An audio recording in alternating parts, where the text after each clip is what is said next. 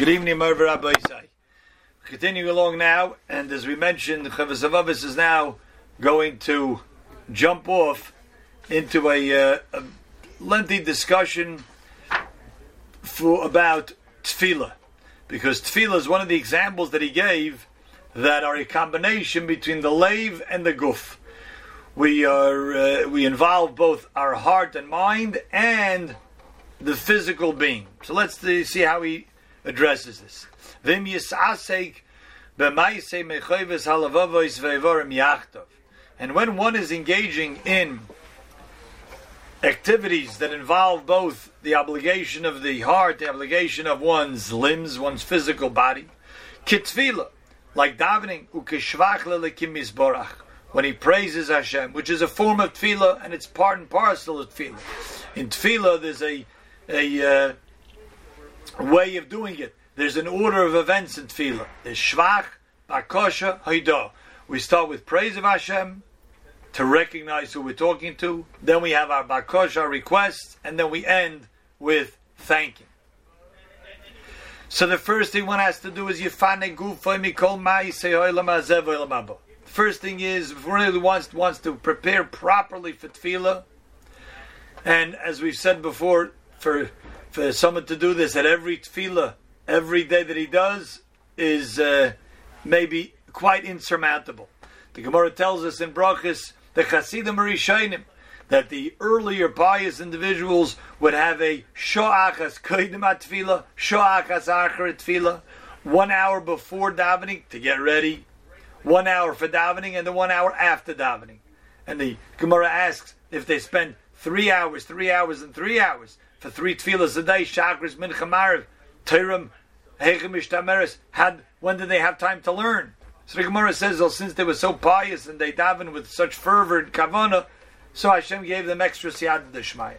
But for us, even if it was maybe one tefillah a day, one tefillah a week, we were going to focus and try to remove all other thoughts from our minds, that will be a tremendous accomplishment.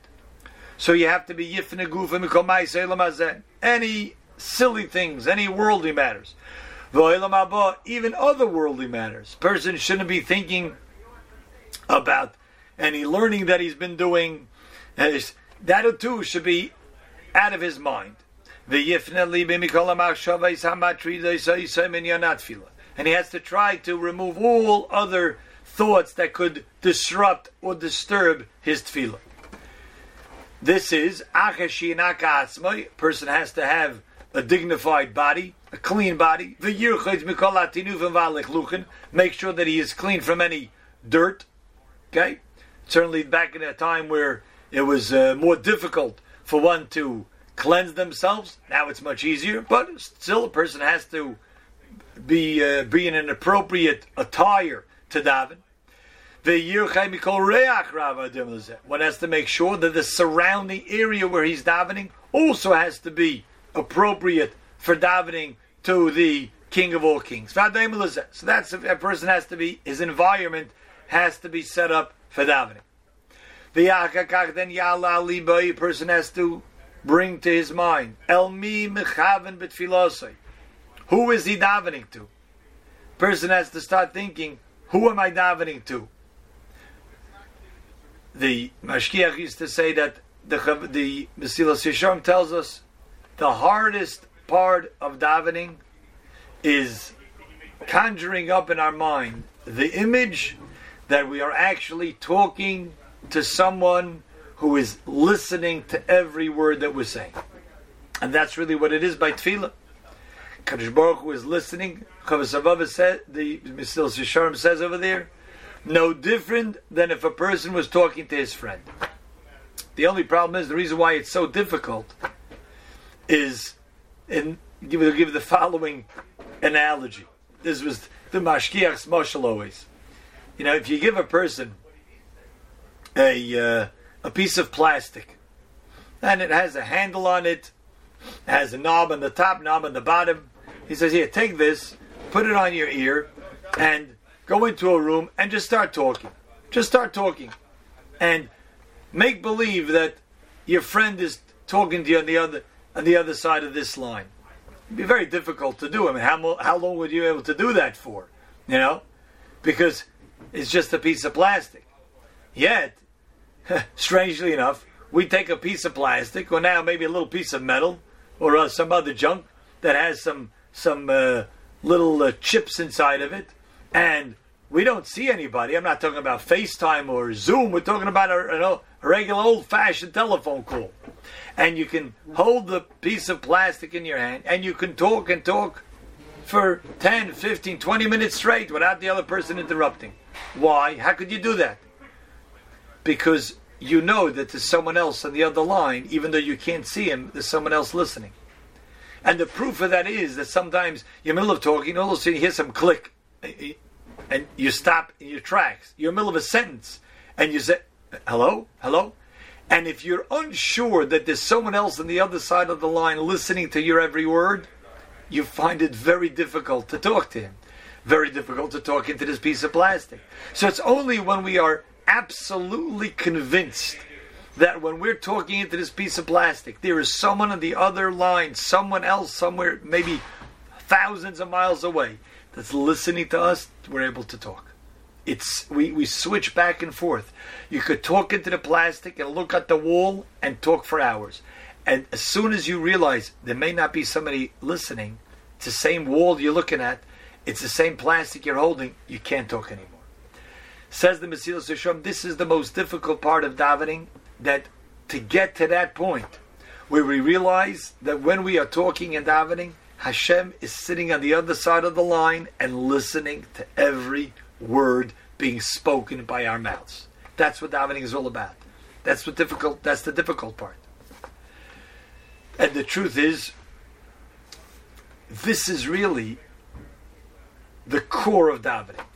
And this is also a point that the Mashgiach used to stress time and again. He used to say it like this.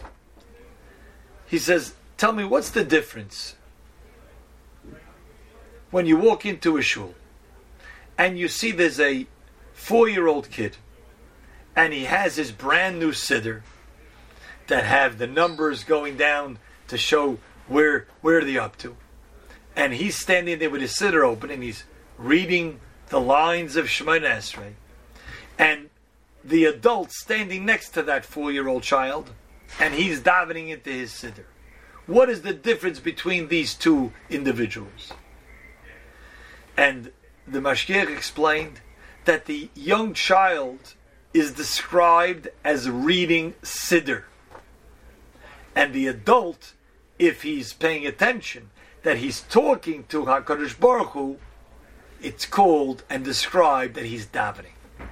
As soon as you have a person, the adult, who is thinking about something else and not cognizant of the fact that he is talking to HaKadosh Baruch Hu, then he's not davening anymore. You know what he's doing? He is reading Siddur. He's simply reading the Siddur, no different than a three or four year old who knows how to read the lines of the Siddur. So, in essence, really what tefillah is all about, to get it from just reading the words in a siddur, and to be called davening, is the fact that we are conscious and cognizant of the fact that a Kodesh Baruch Hu is standing there, listening to every word that we are uttering from our mouths. That's called davening. And not to get into it, the uh, really the Shulchan Aruch itself explains these two aspects. First, you have to know what you're saying. And second of all, the Yachshev Ki'ilu Shchina Kenegdoi. One has to think and contemplate that he is standing in front of the Shechina himself. That's what it's all about. That is what davening is all about. And if we can get to that point, then the davening will go much easier. It will be real, and that's really what davening is. So that's Mesilas Yesharim says that's really the most difficult part getting the tzir amiti belev ha'adam, to get that true image in the person's mind that he's talking, even though he can't see HaKadosh Baruch Hu, but yet Hashem is listening. Mamish like a person listens to his friend. And as the Mashgiach said, it's probably one of the reasons why HaKadosh Baruch Hu allowed the invention of the telephone, where we see clearly that you can be talking into something without seeing a person and feel you're talking to another person. And that other human being is listening to every word that you're saying. And you feel comfortable, and we do it all the time talking. And that's called a conversation. That's not a that's not a monologue, that's a conversation. So as soon as we can get out of the fact that we're, we're when we daven, it's a monologue. It's not. It's a conversation between us and Hakadosh Baruch Hu. That is the essence of what tefillah is. To finish off the paragraph, who is he davening to? Uma and what is he asking from this being? Then you also have to know what the actual meaning of the words. The first point is you have to know who you're davening before, that you're talking to HaKadosh Baruch Hu. That's number one, first and foremost. Secondly, we have to know the words that we're saying. This is extremely important. It's crucial. Just before we even get into more into the the the core of what davening is, but the first point of davening is that we have to know and always re- remind ourselves and get it into the image of our mind that we are actually talking to HaKadosh Baruch Hu, who is listening to every single word. A good Nacht and a good Shabbos.